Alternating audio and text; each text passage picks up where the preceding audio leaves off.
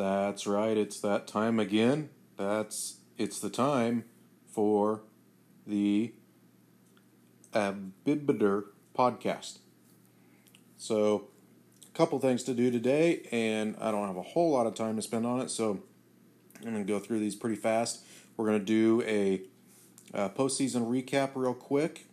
Uh, we just had a, a excellent Super Bowl uh, to watch. Uh, but f- before that, we had everybody won in the uh, everybody that played uh, in the wild card won in the divisional round. I saw most of these games, but now I'm not remembering all the details. Um, but we had Chiefs and Browns, and the Browns won 31 7. I did not see that game, uh, so I don't know what happened and it. Looks like, uh, as usual, the Chiefs probably did a pretty decent job on defense, um, but just couldn't couldn't put together uh, a lot of points against that Browns defense. And I'm guessing I can check. Uh, yeah, probably some of the Browns' points came from turnovers, four interceptions for Dylan Nixon, uh, quarterback rating of 11.6. So that's probably all that needs to be said about that game. Um, then Panthers and Packers, these two teams have had a lot of close games in the past. This one was not one of those. Uh, Carolina won 40 to 13. Two pick sixes thrown by the Packers in this game. Uh, six interceptions overall. Uh, just way too reckless with the ball was Phil Corcoran. Corcoran. Uh, no running game to speak of for the Packers either. And that Panthers team has an excellent defense. Offensively, uh, the Panthers didn't have to do much, really. Jimmy Griffith was efficient, if unspectacular. Uh, had two touchdowns and 140 some yards. Uh, the story of the game really was the the Panthers defense taking the ball away and a uh, couple big plays where Packers defenders just didn't didn't do things correctly. Um, and multiple one-handed interceptions by Panthers linebackers which is one of the more annoying parts of this game, I gotta say. Uh, but they but they were in the right spots. They did play well. So uh, Panthers won that game, and then in the conference championships, uh, Panthers easily beat the Lions, of course. And in another game I did not see. Oh man, I wish I would have. Uh, Browns beat the Patriots seven to six. Uh, that sounds like an interesting game. Uh, looks like uh, Adrian Gonzalez threw three interceptions in that game, so the Browns uh, struggled a little bit, uh, but they had a lot of rushing yards. Devon Irwin, 160 some rushing yards, and that's uh, probably what put him over the top. So I'm guessing that is a a touchdown for the Browns, two field goals for the Patriots. Uh, if anybody has any info on that game, I, would like to hear more about that. That we don't have those defensive struggles all that much uh, in the user game, so that sounds pretty interesting.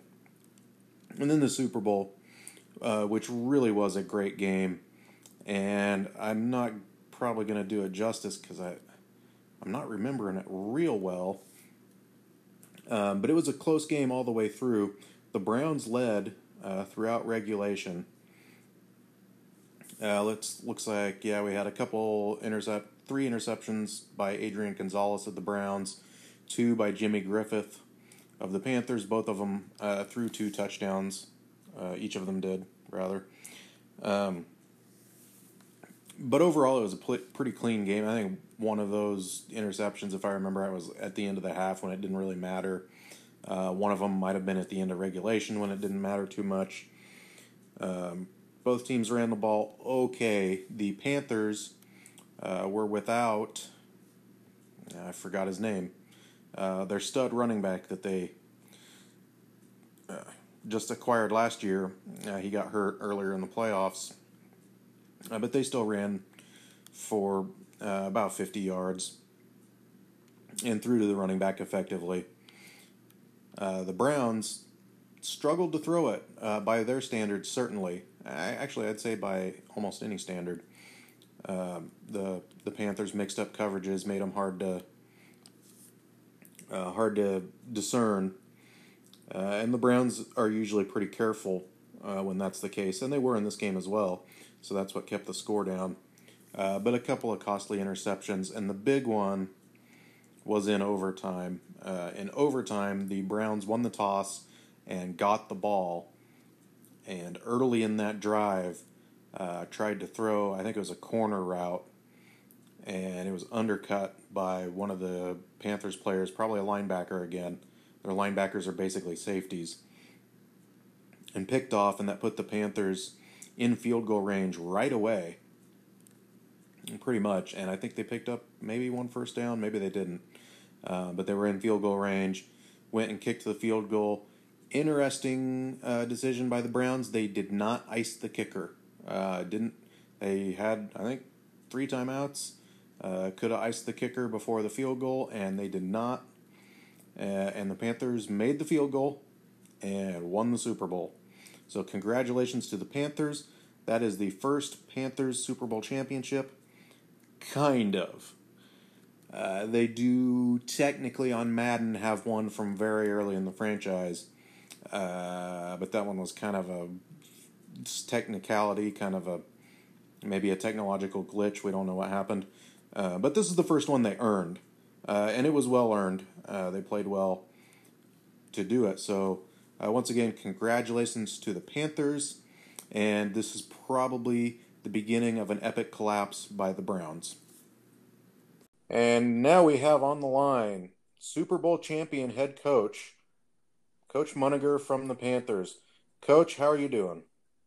Well, I'm doing great. I'm still on a complete high from the win, and uh, we might take an extra little bit of time here to celebrate and just take a little vacation. So it's been a great couple days. Yeah, that sounds wonderful. How did you celebrate after the win? You know, we uh, popped open some special bottles of some special stuff and uh, had a great time. Mm. And hung out with the team and hung out with the family and was quite a night for sure. Well, congratulations! It was a, a very exciting game. Uh, what what was going through your mind as that ball went through the uprights there in overtime? It actually took a little bit of time for me to process the whole thing that that was it. That was the end of the game and we were going to end up on top. I mean, we hadn't led the whole game, so the fact that the final score put us ahead was pretty and there was plenty on the way, but it was all worth it. Yeah. Were you standing or sitting when you kicked that ball? Standing for sure. and I, I kind of figured there would be a little bit more ice, but uh, didn't happen that time. Not not upset by that. Yeah, that was a uh, curious uh, decision by the Browns. Uh, I'm wondering if they'll say something publicly about that. Um, but yeah, definitely an exciting end to a, very exciting game and a pretty good season. What was the key to your team's run through the playoffs this year? What made it happen? Uh, it was definitely keyed off the defense, and especially after Talley went down in the Packers game, um, the defense definitely carried the load and uh, made a lot of key turnovers at a lot of key times, and really just set the offense up for the amount of success that we needed. So I thought it was a very solid game plan that was installed, and I thought the D coordinator was able to disguise looks at, at a fairly decent rate and really just not allow the offenses to get comfortable by you know running the same defense or running man to man or just no repetition, no ability to predict by the opponents. Yeah, I would say uh, your defense is definitely the strength of your team, and and probably the best defense in the league. Probably has been for a decade or so. We definitely pride ourselves on being tough on that side of the ball. Well, it shows. I gotta ask, how do you teach all of your linebackers how to make one-handed interceptions? you know, that is a trick that we practice every and they they were progressive hand and I'm back. Mm. All right, we've got Coach Munninger back on the podcast. Lost him there for a second. Don't know what happened. Uh, I really only had one last question, so maybe I just should have forgotten about it altogether and uh, moved on. But uh, what's next for the Panthers? What What do you think of your chances of repeating next year?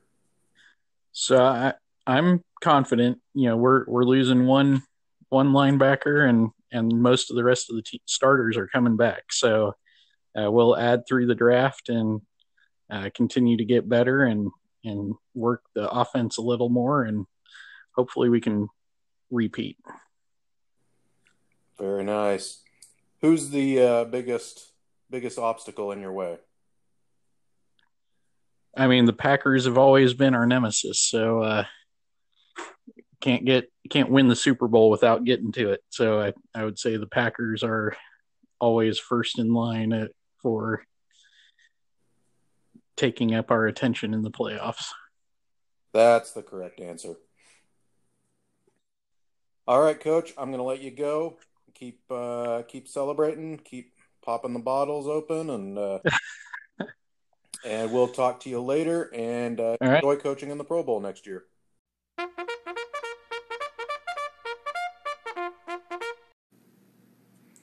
That means it's time to check out new development trait news uh, for the players around the league.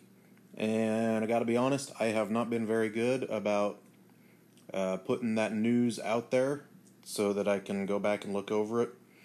Uh, and nobody else has really been e- either, so yeah, I'm probably going to miss some here. Plus, uh, people like to carry on conversations in the area uh, where we're supposed to be putting this information so I can go back and find it. So that makes it kind of hard to go back and find every single little instance of it. So, you know, great job, guys. Way to go. Um,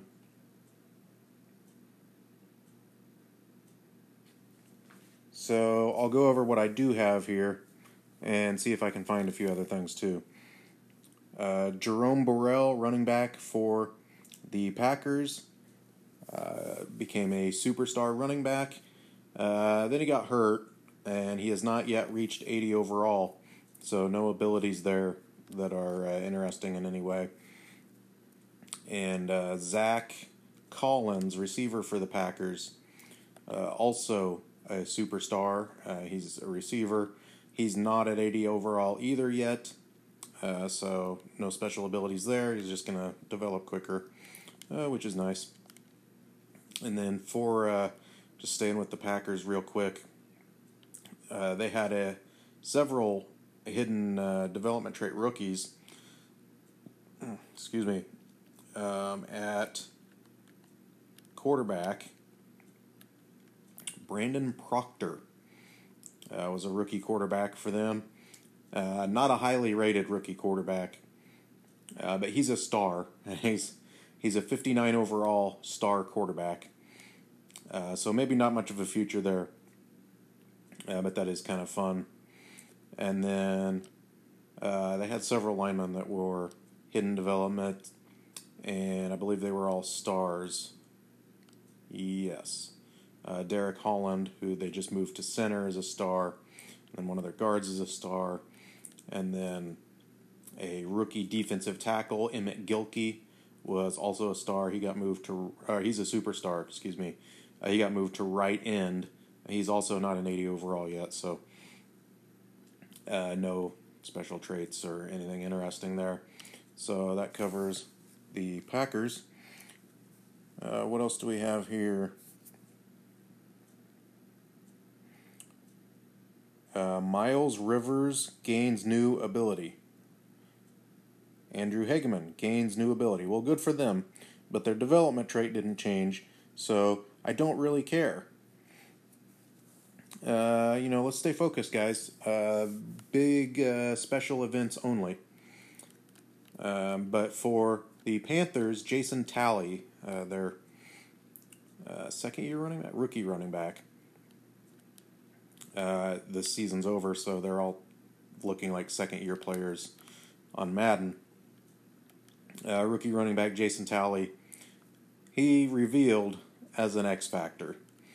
Uh, and this is a speedy guy, very elusive. He's got the first one free ability, so extra good jukes, basically, is what that means. Uh, but he got hurt, so that's too bad. Also, 24 year old running back, so he's he'll be 25 start of the next season. That's already halfway through the life of a running back, basically.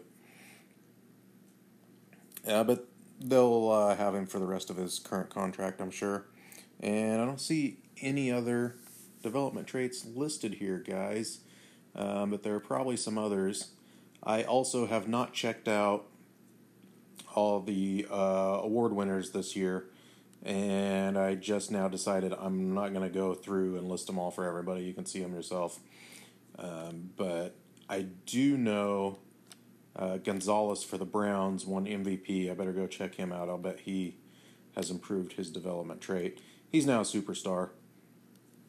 So that's a 92 overall superstar quarterback for the Browns. He's a lofting dead eye, so throws those high arching passes well. And an anchored extender, which means if DBs blitz, uh, they're probably not going to bring him down on the first hit, uh, which is an interesting, kind of an interesting ability for people to have. Um, very kind of niche, niche, niche, uh, very specific type of thing, but it is handy when it happens. Uh, and the Browns running back Devon Irwin, uh, revealed as a superstar as a rookie. He also has the extra good jukes. Um, so both those running backs for both those teams probably going to be a factor in the future. That's going to do it for the podcast today. Uh, maybe not as slick as an operation as normal, but quite frankly, I don't have as much time as I usually do. So uh, next episode probably won't be all that far in the future. It'll be the draft grades episode. That'll be exciting. Um, so if you want to hear me cover some of your development trait news, uh, put it in the Discord. Uh, if you you know forgot to over the course of this year, uh, and also if anybody wants to uh, call in or or something with an account of the AFC Championship game uh, to kind of tell us how that went, then uh, that would be good too. Until next time.